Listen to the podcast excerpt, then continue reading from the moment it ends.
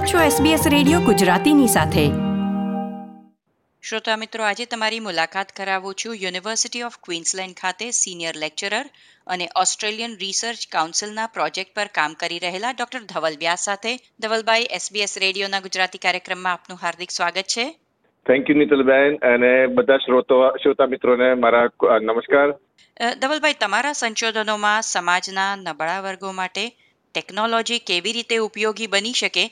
તેના પર તમે વિશેષ ધ્યાન આપો છો, તેના એક બે દાખલા ટૂંકમાં સમજાવી શકશો? હા, એટલે મારા અત્યારના પ્રોજેક્ટ્સમાં હું રેફ્યુજી અને અસાલમ સિકર્સ જોડે કામ કરી રહ્યો છું. સાથે અમે કોવિડ નાઇન્ટીન દરમિયાન હોમલેસ ઇન્ડિવિજ્યુઅલ જે હતા, એમનું કેવી રીતે ટેકનોલોજીથી સપોર્ટ કરી શકીએ, એના પર પણ અમે કામ કરેલું છે. અને અમારા બીજા પ્રોજેક્ટ્સમાં ઓલ્ડર એડલ્ટ એસ્પેશિયલી જે લોકો poverty under the poverty line છે, એ લોકોને કેવી રીતે ટેકનોલોજી થ્રી હેલ્પ કરી શકીએ, એના પર બી અમારા પ્રોજેક્ટ ચાલી રહ્યા છે. ધવલભાઈ, તમે વાત કરી રેફ્યુજીસ માટે, તમે ટેકનોલોજીનો ઉપયોગ કરો છો. કોવિડ નાઇન્ટીન દરમિયાન હોમલેસનેસને એટલે કે બેઘર લોકો માટે તમે ટેકનોલોજીનો ઉપયોગ કરીને તેમને મદદ કરવાનો પ્રયત્ન કર્યો. આ બધા એવા લોકો છે જેમની પાસે કશું જ નથી. એટલે લેપટોપ કે ફોન તો હોવાનો સવાલ જ નથી. તો તેમને માટે તમે કઈ રીતે ટેકનોલોજીનો ઉપયોગ કરો છો? સપોઝ રેફ્યુજીઝનો દાખલો લઈએ. બધું જ છોડીને આવ્યા હોય, તો તમે ઓસ્ટ્રેલિયામાં તેમનો સમય કેવી રીતે સુધારી શકો છો અને ટેકનોલોજીનો ઉપયોગ કરીને? મારો જે રેફ્યુજી અને અસાલમ સિકર્સ પર જે પ્રોજેક્ટ હતો, એ ટ્વેન્ટી ફિફ્ટીનમાં ચાલુ થયો હતો. અને આઈ થિંક એ દરમિયાન જ, જે સિરિયન રેફ્યુજી હતા, એ લોકો ઘણા બધા સંખ્યામાં આપણા ઓસ્ટ્રેલિયામાં આવ્યા હતા. તો અમે પછી તમે જે કીધું એ પ્રમાણે કે નોટ ઓનલી કે એમની શું કહેવાય કે ટેકનોલોજી લિટરસીમાં ઇસ્યુ હતા, એમની લેંગ્વેજ તમે ગણી લો, એમના કલ્ચરલ જે બેકગ્રાઉન્ડ હતા, એમાં બી કમ્પેટેબિલિટીના ઇસ્યુ હતા કે જ્યારે ઓસ્ટ્રેલિયા આવે ઇન્ટિગ્રેટ થવામાં એમના માટે ઇઝી નહોતું. એટલે અમે ફ્રોમ અ ટેકનોલોજીકલ પર્સપેક્ટિવ અમે એક રેફ્યુજી એસોસિએશન લોગન કરીને એક નાની નોન પ્રોફિટ ઓર્ગેનાઇઝેશન હતી. એની જોડે અમે કામ કરીને એક ડિજિટલ પોર્ટલ બનાવ્યું હતું. એટલે ડિજિટલ નોટિસ બોર્ડ કહેવાય ને, એ ટાઈપનું એક ઇન્ટરફેસ બનાવ્યો હતો. એમના, એમની જે સંસ્થા છે ને, ત્યાં એઝ અ, જે કહેવાય ને એન્ટ્રન્સમાં તમે નોટિસ બોર્ડ મૂકો ને ડિજિટલ એવું. અને એમાં અમે એવું ફીચર એડ કર્યું હતું કે જેમાં રેફ્યુજી લોકો પોતાની જ ભાષામાં એક, બે સવાલ કે જે બી એમને એકદમ જે કહેવાય ને કે એકદમ ઇઝીલી અન્ડરસ્ટેન્ડેબલ રીતે કોઈ બી સવાલ પૂછી શકે. એટલે અમે જે દસ, પંદર એવા જે બેસિક સવાલ હોય ને કે હેલ્પ વિથ ઇંગ્લિશ ઓર કે મારે ફોર્મ ભરવું છે ફોર્મમાં મને હેલ્પ જોઈએ છે, એ ટાઈપના પ્રી પ્રિપેર્ડ અમે એવા કાર્ડ રેડી રાખ્યા હતા. એટલે એમાં એવા કાર્ડ કોઈ બી માણસ એકદમ ઇઝીલી સિલેક્ટ કરીને એ પોસ્ટ કરી શકે નોટિસ બોર્ડ પર. અને એ notice board is accessible to volunteers as well એટલે જે જે સંસ્થાના વોલન્ટિયર્સ હતા, એ વોલન્ટિયર્સ લોકો પછી એ કાર્ડને પિકઅપ કરે, એટલે પછી એ card it's actually on on going activity બની જાય. અને પછી એ વોલન્ટિયર પછી ઓફલાઈન ડાયરેક્ટલી એ રેફ્યુજીને ફોન કરીને એમને જે બી, ધારો કે ફોર્મ ફિલઅપ કરવા માટે હેલ્પની જરૂર હોય કે કંઈ બીજી ઇન્ફોર્મેશનની જરૂર હોય, એ પછી વોલન્ટિયર જે ઇંગ્લિશ જાણતા હોય અને જે લોકોને who are well versed with with Australian system એ લોકો જઈને પછી એમને હેલ્પ કરે. તમે સિસ્ટમ બનાવી જે નોટ ફોર પ્રોફિટ ઓર્ગેનાઇઝેશન વાપરતા હતા, તો રેફ્યુજીઝને આ ડિજિટલ બોર્ડ અવેલેબલ છે, જ્યાં તેમના સવાલોના જવાબ તેમની ભાષામાં મળશે. એ માહિતી રેફ્યુજી સુધી પહોંચાડવાની જવાબદારી શું એ ચેરિટી સંસ્થા કરતી હતી?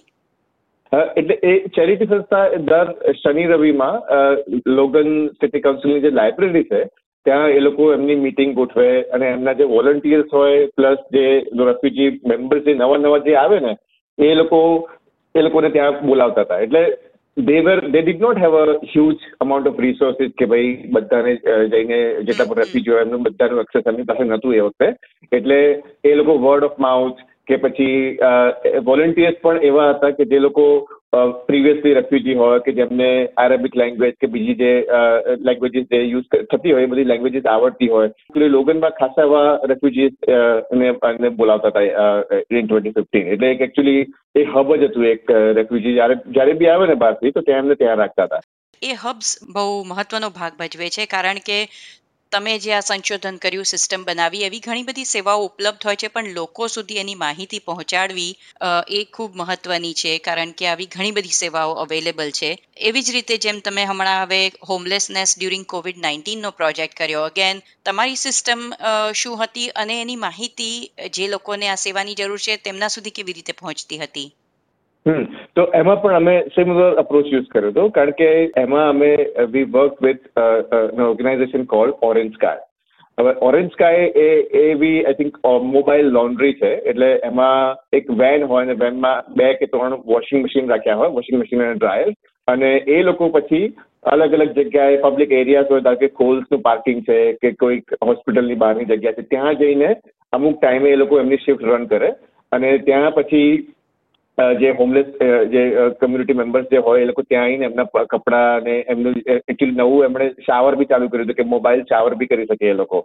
એટલે અમે એ લોકો જોડે કોલેબરેટ કરીને ઓરેન્જ સ્કાય જોડે કોલેબરેટ કરીને, અમે પછી અમારું એવું રિસર્ચ કર્યું હતું કે જેમાં we design tablet base application અને ટેબ્લેટ પછી ઓરેન્જ સ્કાયના જે કારની જે બોડી હોય ને, એના પર જ અટેચ કરેલી હતી. એટલે શું થાય કે જ્યારે માણસ જ્યારે કોઈ બી હોમલેસ માણસ પોતાનું જે કપડાં ને બધું વોશ કરતું હોય ને, ત્યારે એને અડધો કલાક બેસવું પડે. એટલે ક્યાં પછી એ લોકો વોલન્ટિયર જોડે વાતો કરતા હોય, ક્યાં પછી એ દરમિયાન એ લોકો અમે જે સિસ્ટમ બનાવી છે ત્યાં એ ઇન્ટરેક્ટ કરે. એટલે અમે શું બનાવ્યું હતું કે અમે ઓનલાઈન સ્ટોરી ટેલિંગ પ્લેટફોર્મ બનાવ્યું હતું.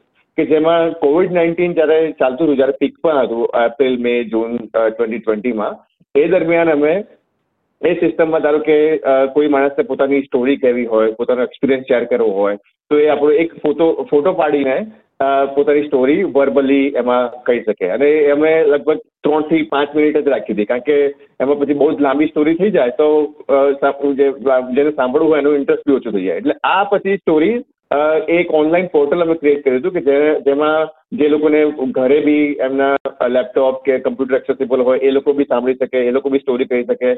પણ અમારો મેઇન પોઈન્ટ એ હતો કે આ જે વેન એક જગ્યાએથી બીજી જગ્યાએ જાય છે ને, તો ત્યારે એ વેનમાં ધારો કે બીજો કસ્ટમર કે બીજો એમનો ક્લાયન્ટ આવે જે જે પોતાના ક્લોથ વોશ કરી શકતો એ બી આ સ્ટોરી સાંભળી શકે.